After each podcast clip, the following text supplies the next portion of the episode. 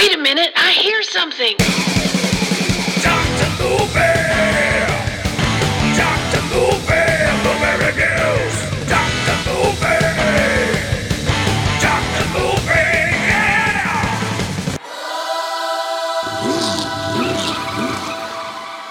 And welcome back to another episode of Dr. Movie. As you can tell, things sound a little differently. It's because I am on vacation and I'm currently not driving my car. So, uh, being that this show is normally broadcast from behind a set of wheels, uh, not so much this episode. And probably a few coming up. Uh, kind of wanted to do one here that I consider to be kind of a lost 80s classic that I really don't hear anybody talking about. And as you can tell, if you if you clicked on this, you already know where I'm going with this. Um, it's it's a again, it blows my mind because uh, it's really the the little brother, if you will, or the older sister of uh, Fast Times at Ridgemont High. It's a movie called The Wild Life from 1984. Uh, it's a comedy slash teen movie. Um, I never hear anybody talking about this one, and and I'm to kind of show my hand here already. Is I really think this one is kind of superior to Fast Times. Uh, I don't know. I, there's more to it. It's not so much about the kids going to school. It's about what happens between, you know, like summer vacation and your your group of kids that have moved on and just trying to find their way that's uh that's kind of the beauty of this flick. And uh, let's let's do a quick synopsis here. Let's see. It's it's a six out of ten on IMDb, which I think it's a little better than that. Personally, I just really like this movie. And again, I never hear anybody bringing this one up. And uh, so let's do a synopsis. It's very very basic. This is way more than what this is.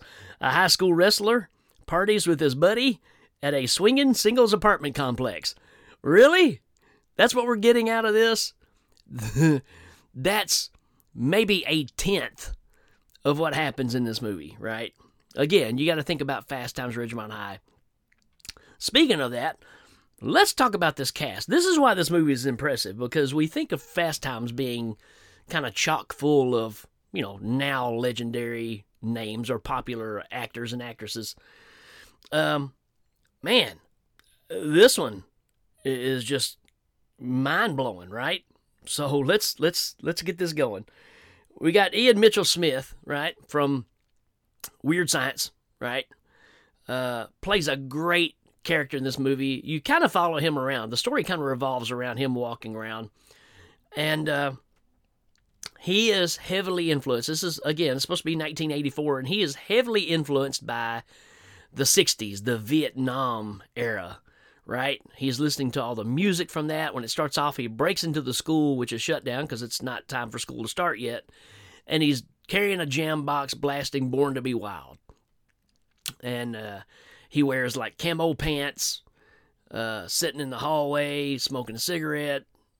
And uh, then he gets run out by a security guard that's there overnight. And when he walks out, he takes a pipe bomb and places it in the hand of the, the school mascot statue out front, and it blows the head and the hand off. And that kind of sets the whole motion for the rest of this.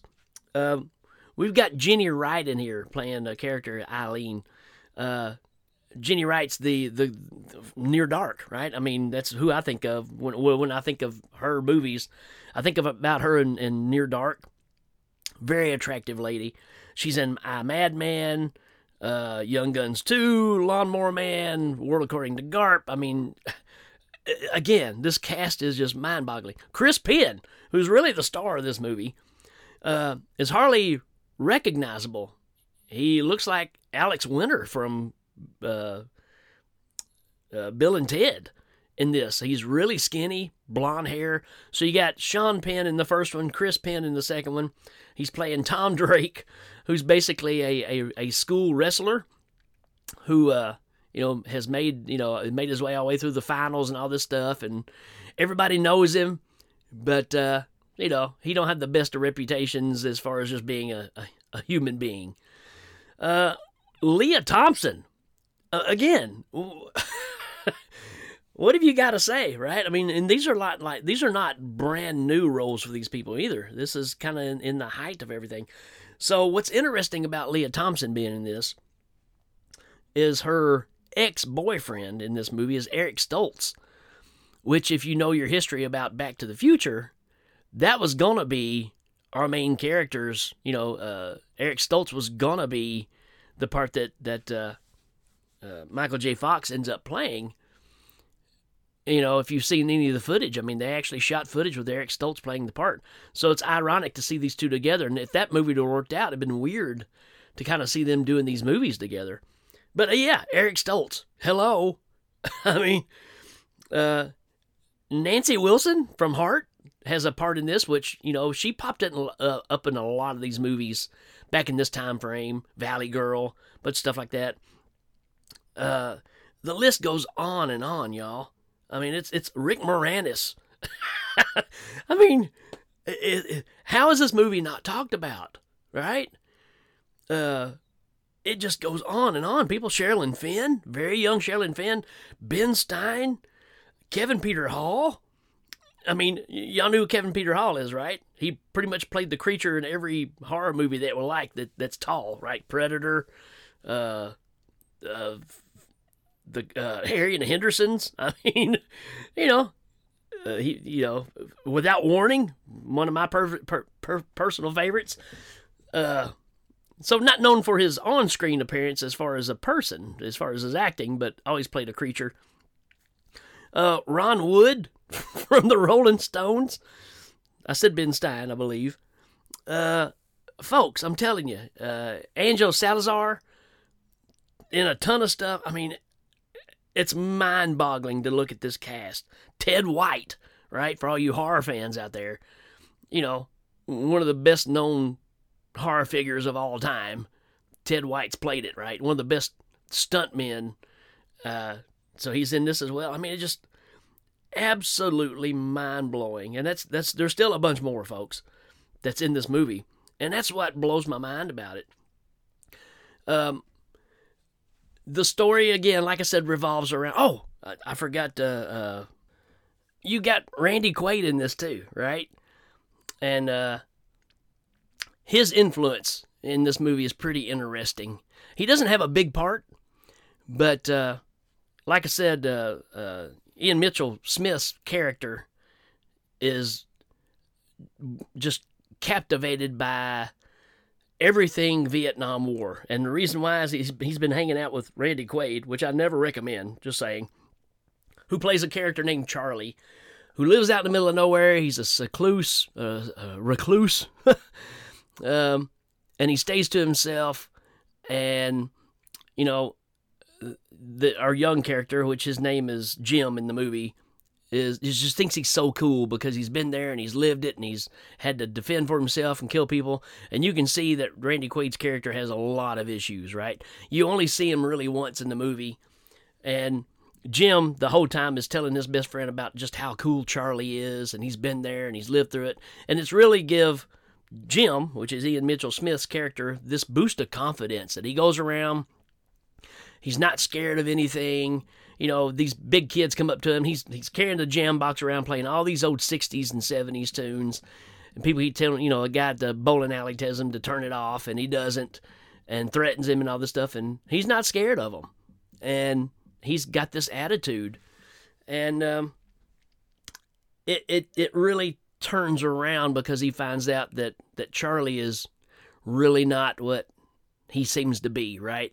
He sees the downside of it eventually and it really makes uh, Jim Jim's character or the character of Jim really turn his thought process around. Uh, Chris Penn, like I said, he's in love with uh, Eileen, which is Jenny Wright. Always hitting on her. She works at a department store, a, a, a uh, clothing store, ran by Rick Moranis, who is Rick Moranis. I mean, what can you say? He's awesome. Um, and Eileen, the girlfriend, really is having issues with with Tom, which is Chris Penn, because you know he he doesn't take anything serious. Uh, he he says it's casual. Whenever things are wrong, it's casual. you know, that's his way of saying it's it's fine, no big deal, right? The became kind of a catchphrase there for a while. I remember people at school saying it because of this movie. You got Eric Stoltz, who's wanting to uh, be the the bird that jumps out of the nest and flies on his own. So he decides to go and try to get his own apartment to live in, and he finds out that he really can't afford it by himself. He can't find anybody else, so he ends up with Tom Drake, Chris Penn moving in with him, which is a bad mistake, right?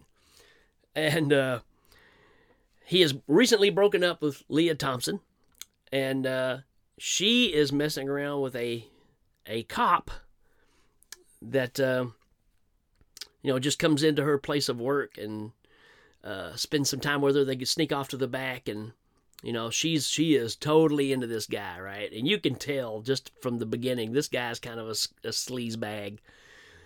And uh, they're gonna go out one night, and she's all dressed up, ready to go, and he doesn't show up, and she's kind of you know heartbroken because she doesn't understand what the deal is here she ends up building up the courage and going to his house and finds out that he's a married man with kids and all this stuff. So he's been lying the whole time. And uh, at this point, like I said, she and and Bill, which is Eric Stoltz's character, is broken up, but he still has feelings for her. But she's like, "Look, you're not my boyfriend anymore. You you decided you wanted space, so you got it."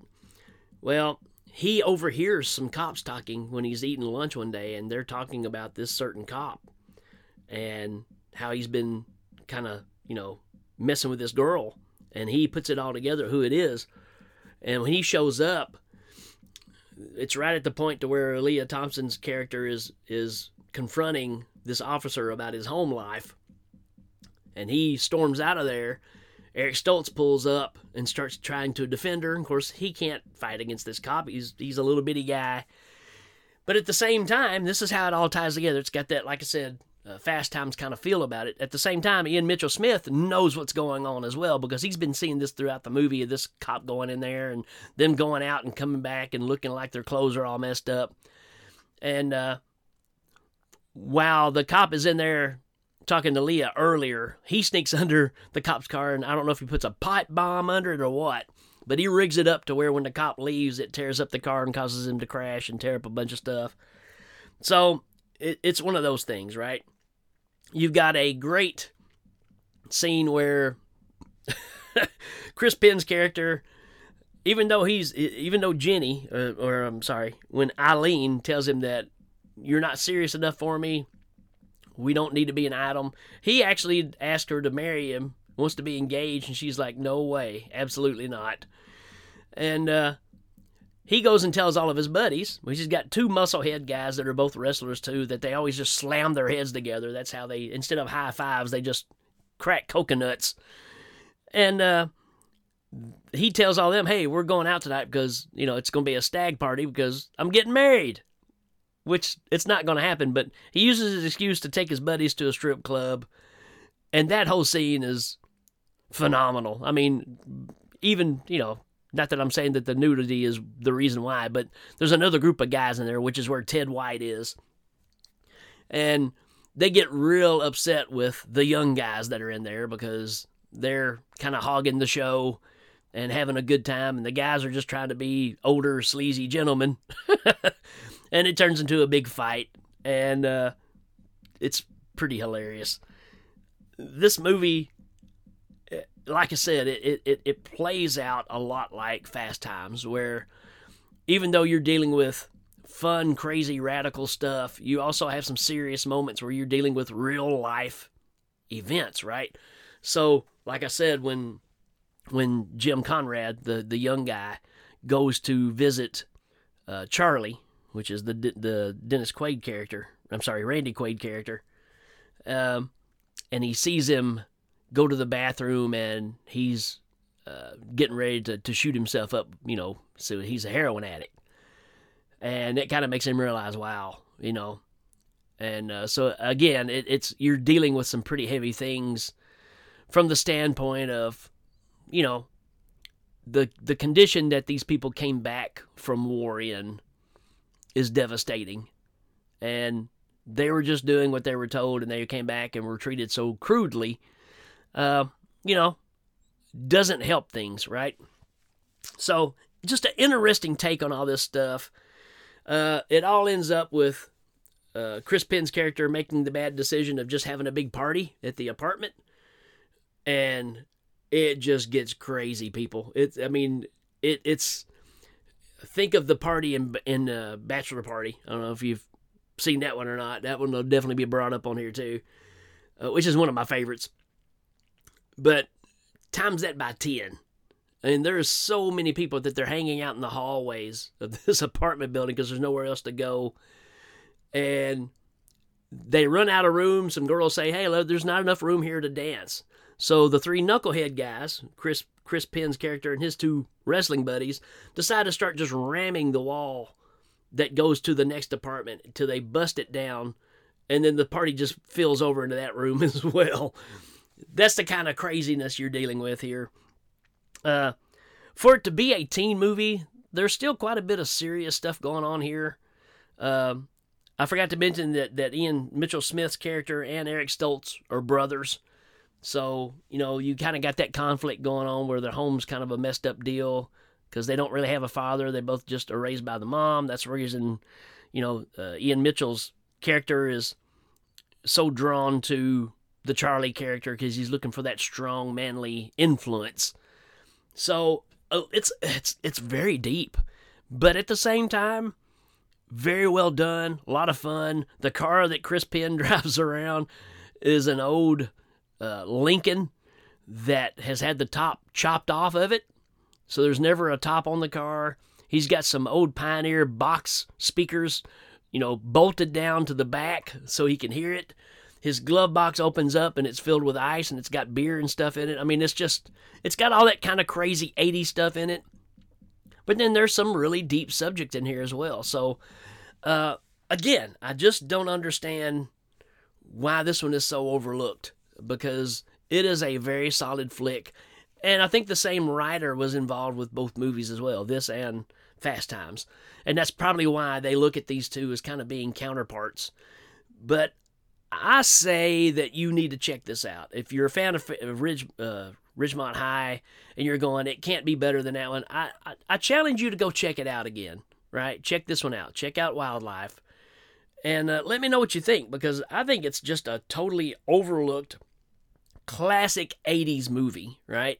That should be talked about a whole lot more. The cast is phenomenal. The story moves at the, the, the speed of light. It, it doesn't get boring. It's very well done. Uh, I'm going to give this a 4 out of 5. And uh, highly recommend you should check it out. And uh, let me know if you're a fan of this movie. Give me some feedback because I don't know anybody that really knows this movie or talks about it. And I'm sure there's a lot that have seen it and they just kind of forgot about it. And again, that's why I wanted to bring it up. It's just kind of a lost movie and it needs to be brought back out and, and talked about. So this is the first attempt. Hopefully, this will encourage other people to do the same. But uh, highly encourage you to go check it out. All right, folks, that's it for this one. We will check you on the flip side. Dr. Movie!